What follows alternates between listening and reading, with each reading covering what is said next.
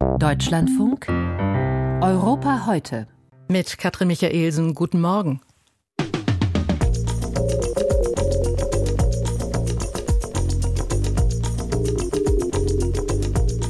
Ist das alles nur Wahlkampf oder ernst gemeint, wenn Donald Trump, der Präsidentschaftsbewerber der Republikaner, behauptet, er könne den Krieg zwischen Russland und der Ukraine im Handumdrehen beenden. Es werde 24 Stunden dauern.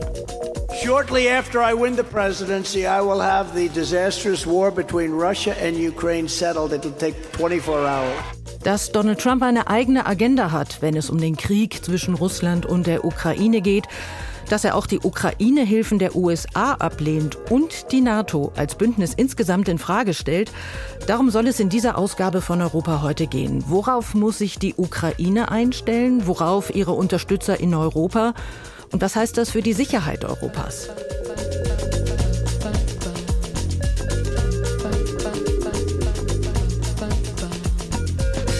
Fast zwei Jahre lang wehrt die Ukraine nun schon den russischen Angriffskrieg ab. Die militärische Lage ist und bleibt schwierig. Was die Ukraine braucht, Unterstützung aus dem Ausland in Form von Geld, in Form von Waffen, in Form von Sicherheitsgarantien.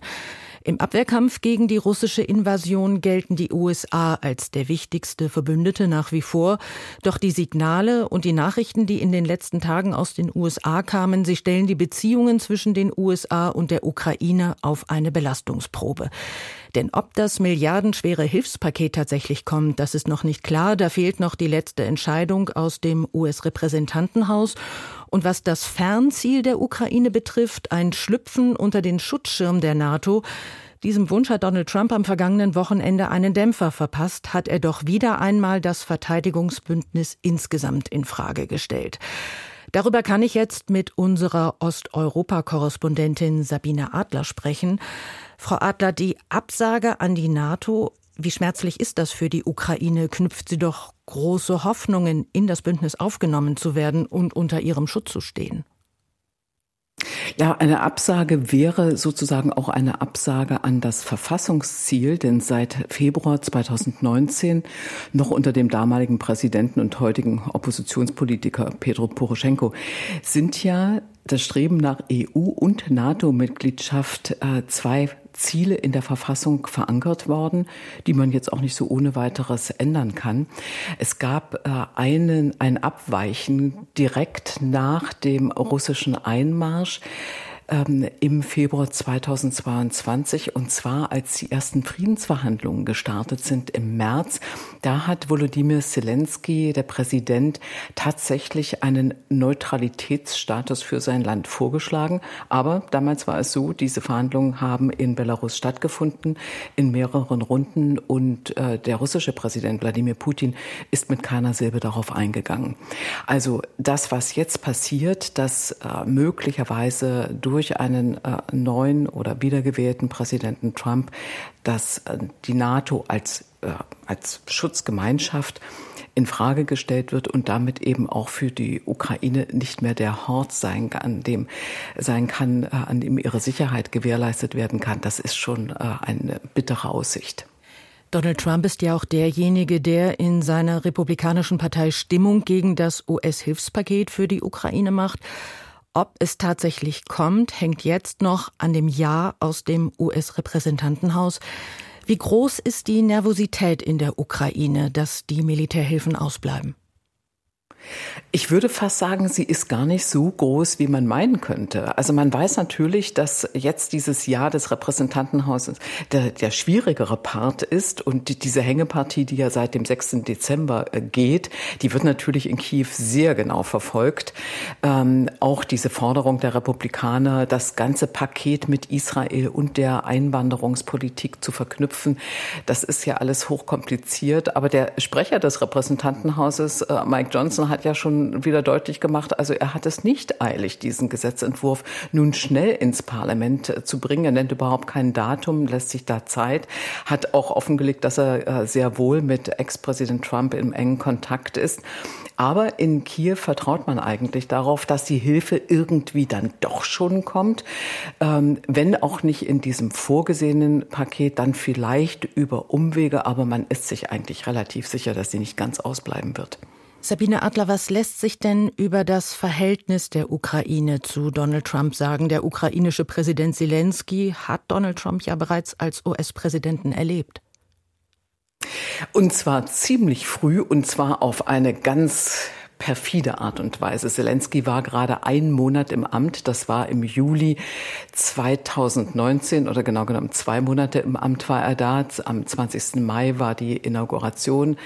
Und an diesem 25. Juli 2019 hat ihn US-Präsident Trump angerufen. Und das kann man wirklich als einen Erpressungsanruf bezeichnen, was da vonstatten gegangen ist. Zelensky sollte Korruptionsermittlungen gegen Joe Biden und dessen Sohn Hunter Biden zusagen.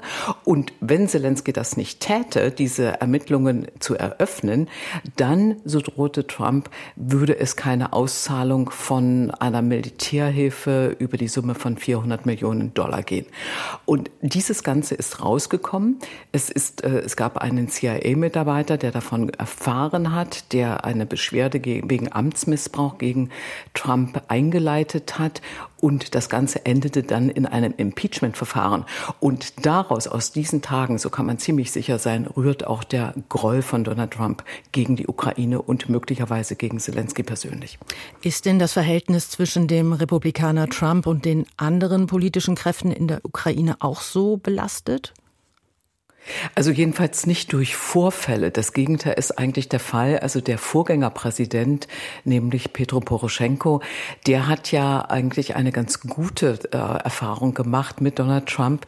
Ähm, Im Gegensatz zu Barack Obama hat nämlich Trump 2017 tatsächlich der Ukraine äh, Javelin-Panzerabwehrwaffen geliefert.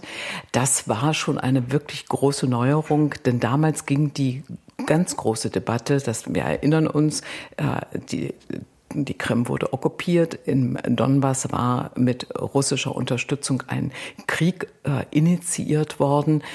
Äh, und bei diesem Krieg hat die ukrainische Armee auch schon wirklich äh, schlecht dargestanden mit der Versorgung von Waffen.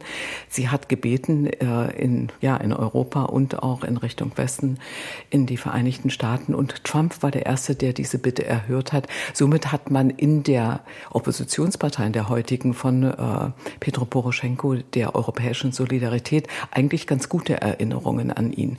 Aber natürlich sieht man auch das gesamte Umfeld, das ist ja klar. Wie schaffen es denn jetzt die politischen Kräfte in der Ukraine, gute Beziehungen zu den USA zu halten und zu entwickeln? Also einerseits zu der demokratischen Regierung und zur potenziell republikanischen unter einem Präsidenten Donald Trump. Ja, man, man muss schon sagen, es gibt einen innenpolitischen Streit darüber. Der geht darum, wer eigentlich welche Auslandskontakte ähm, haben darf, pflegen darf. Und über diese Auslandskontakte entscheiden tatsächlich äh, das, äh, das Präsidialamt beziehungsweise der Parlamentspräsident Stefanschuk. Und der hat äh, in den letzten Jahren überhaupt keinerlei Auslandsreisen für Abgeordnete der Verhovna Rada des Parlaments genehmigt. Und das ist natürlich in einer Zeit, wo man mit, damit rechnen muss, dass eben äh, die Republikaner wieder an die Macht kommen, ähm, wirklich hochgefährlich. Man braucht Kontakte in alle politischen Lager. Das ist äh, in Kiew den Abgeordneten sonnenklar.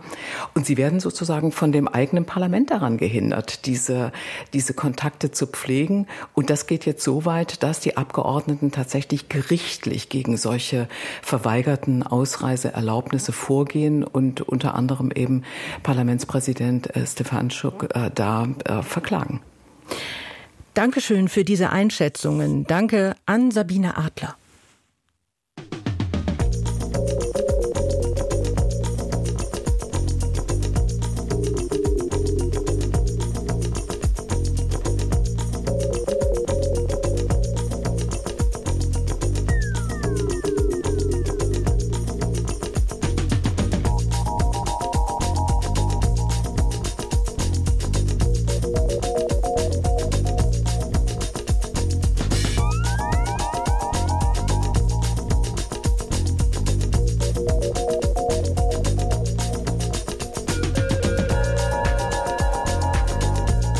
Ukraine wartet also weiter auf Militärhilfen in einer schweren Kriegsphase. Aber nicht nur Kiew wird ungeduldig. Auch aus Großbritannien kommt ein Appell Richtung Washington, und zwar vom britischen Außenminister David Cameron. Er hat den US-Kongress gestern in einem Gastbeitrag des amerikanischen Nachrichtenportals The Hill aufgefordert, die Ukraine in ihrem existenziellen Kampf zu unterstützen, weil es dabei auch um die Sicherheit des Vereinigten Königreichs gehe und um die Sicherheit Europas. Was von diesem Appell zu halten ist und wie sich Großbritannien als enger Verbündeter der Ukraine einerseits und der USA andererseits positioniert, Darüber kann ich jetzt mit Helene von Bismarck sprechen. Sie ist Publizistin und Expertin für britische Außenpolitik. Wir erreichen Sie heute Morgen in Hamburg. Guten Morgen, Frau von Bismarck. Guten Morgen. Helene von Bismarck, der Aufruf von David Cameron, wie ungewöhnlich ist dieser Schritt des britischen Außenministers? Es ist ungewöhnlich und er sagt das ja sogar selbst in dem Artikel. Er sagt wörtlich, ich lasse jetzt alle diplomatischen Geflogenheiten fallen und sage einfach, bitte rufe den, äh, den Kongress dazu auf, die Hilfe für die Ukraine zu bewilligen. also das ist schon eine deutliche Positionierung. Und wie begründet David Cameron diesen Aufruf? Ähm, er zieht einen direkten Vergleich zwischen Putin und Adolf Hitler und er appelliert an die Gemeinsamkeiten zwischen Großbritannien und Amerika. Das ist eine typische britische Art, an die Special Relationship dieser beiden Länder zu erinnern und an die Beziehung dieser beiden Länder im Zweiten Weltkrieg. Und er sagt, es geht hier darum, etwas zu tun, was dem Charakter beider Länder entspricht, nämlich die eigenen Freunde nicht im Stich zu lassen, gegen Aggression und gegen Tyrannei aufzustehen und sich gemeinsam zu engagieren. In diesem Artikel erwähnt David Cameron Donald Trump mit keinem Wort, aber er ist gemeint, er und seine republikanische Partei ohne nicht. Ja, das würde ich so interpretieren. Ich würde diesen Artikel absolut im Kontext der Äußerungen von Donald Trump letztes Wochenende über die NATO werten.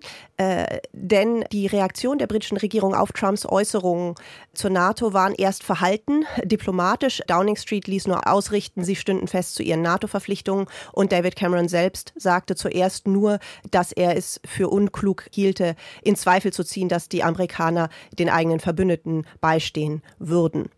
Denn damit hatte Trump ja gedroht. Aber jetzt, dieser Artikel ist ja gerade dieser Vergleich zum Zweiten Weltkrieg und dieser, dieser Ausdruck, we stand by our friends, also wir bleiben, wir stehen zu unseren Freunden. Das kann man auf die Ukraine beziehen, das kann man aber genauso gut auch auf die NATO-Verbündeten in Europa beziehen. Glauben Sie, David Cameron wird in den USA ausreichend gelesen und wahrgenommen? Also man kann sich fragen, was für eine Wirkung das jetzt hat. Ehrlich gesagt glaube ich nicht, dass dieser Artikel alleine jetzt die ähm, Abgeordneten, die gegen dieses Paket sind, umstimmen wird. Es gab auch schon eine ziemlich harsche Reaktion von Marjorie Taylor Greene, die gesagt hat, David Cameron solle sich um sein eigenes Land kümmern. Er sei unhöflich und den, der Rest ist nicht so wirklich zitierfähig im Deutschlandfunk. Aber ich sehe das eher als eine öffentliche Positionierung des britischen Außenministers für Europa und für die NATO. Also es geht hier nicht nur darum, einzelne Amerikaner umzustimmen, es geht auch, glaube ich, darum, den eigenen Verbündeten, aber auch möglichen Feinden der NATO zu signalisieren, wo Großbritannien steht. Wie weit darf denn David Cameron in seiner Kritik an Donald Trump, an den Feinden der NATO gehen? Hat er dabei seine Tory-Partei hinter sich? Das ist, also letztlich steht die britische Regierung wie jede NATO-Regierung momentan vor einem Dilemma. Einerseits ist es aus Sicht der Europäer wäre es fatal, wenn Donald Trump wiedergewählt wird. Andererseits, wenn er wiedergewählt wird und sie sich vorher sehr stark gegen ihn positioniert haben, macht das es natürlich nicht einfacher, dann später mit ihm zusammenzuarbeiten. Innerhalb der Tory-Partei gibt es einen Flügel, der ähm, mit Trump sympathisiert und der auch ähnlich populistische ähm, Auffassungen und Methoden in der britischen Innenpolitik anwendet.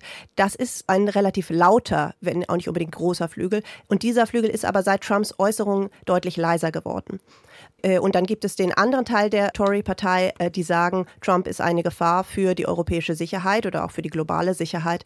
Und es ist nicht im Interesse der britischen Regierung oder der Konservativen, ihn zu unterstützen. Und insofern heißt es, werden die Ankündigungen Trumps, Bündnisverpflichtungen in Frage zu stellen, schon ernst genommen? Es ist interessant, wie wenig das in den ersten Tagen nach diesen Äußerungen Trumps in Großbritannien überhaupt diskutiert worden ist, verglichen mit anderen Ländern, verglichen mit Amerika, aber verglichen zum Beispiel mit Deutschland oder Polen.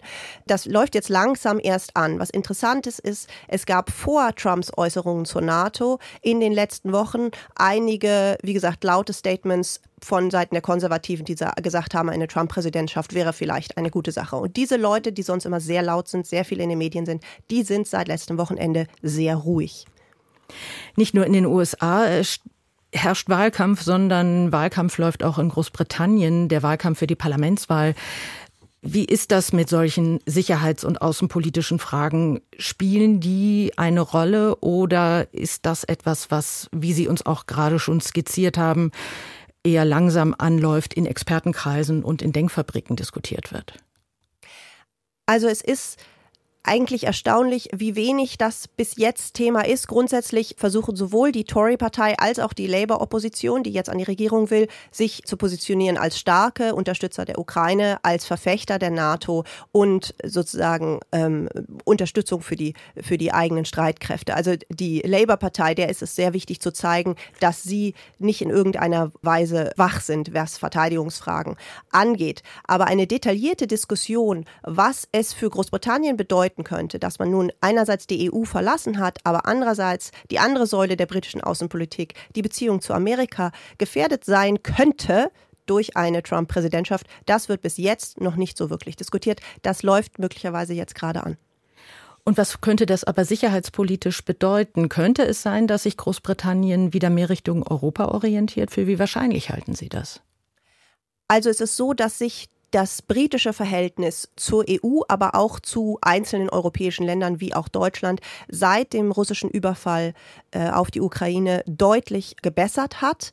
Ähm, das war, erinnert man sich jetzt kaum noch dran, aber 2021, Anfang 22 war ja die Beziehung eigentlich auf dem Tiefpunkt angekommen. Und auf einmal gab es also diese sehr konkrete neue Bedrohung in Europa, den Krieg in Europa, ein gemeinsames Interesse, damit fertig zu werden und dann Schritt für Schritt immer mehr Zusammenarbeit. Und ich glaube, dass jetzt die Entwicklungen in Amerika dem einen weiteren Schub geben können. Die Labour-Partei, die Umfragen zufolge momentan es sieht so aus, als würden sie die Wahl gewinnen aber kann immer viel passieren, aber momentan sieht es so aus. Die sagen ganz offen, sie wollen das Verhältnis zu Europa wieder deutlich verbessern und sie wollen nah zusammenarbeiten mit der EU und auch mit einzelnen Ländern, sind auch sehr interessiert an Deutschland übrigens in außen- und sicherheitspolitischen Fragen. Zum Schluss möchte ich Ihnen noch eine Frage stellen. Sie haben es bereits erwähnt, wir haben bereits darüber gesprochen, dass Großbritannien sich mit Blick auf die Ukraine zu langfristigen Hilfen verpflichtet hat, es eine Sicherheitspartnerschaft gibt. Aber kann sich das Land das alles eigentlich überhaupt noch leisten? Also interessanterweise gibt es in Großbritannien Diskussionen über, äh, über Verteidigungspolitik, die gar nicht so unähnlich sind zu denen, die gerade in Deutschland stattfinden.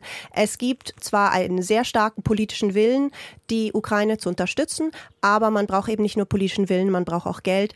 Und grundsätzlich gibt es momentan eine Diskussion darüber, dass die britischen Streitkräfte unterfinanziert wird, dass zum Teil große Lücken im Budget klaffen Gleichzeitig gibt es aber eben auch eine wirklich ähm, schwerwiegende wirtschaftliche Krise in Großbritannien und eine dramatisch und sich verstärkende soziale Ungleichheit und die sogenannte Cost of Living Crisis, also die Lebenshaltungskostenkrise auf Deutsch. Und vor diesem Hintergrund ist natürlich äh, die Frage, wo, woher soll das Geld kommen?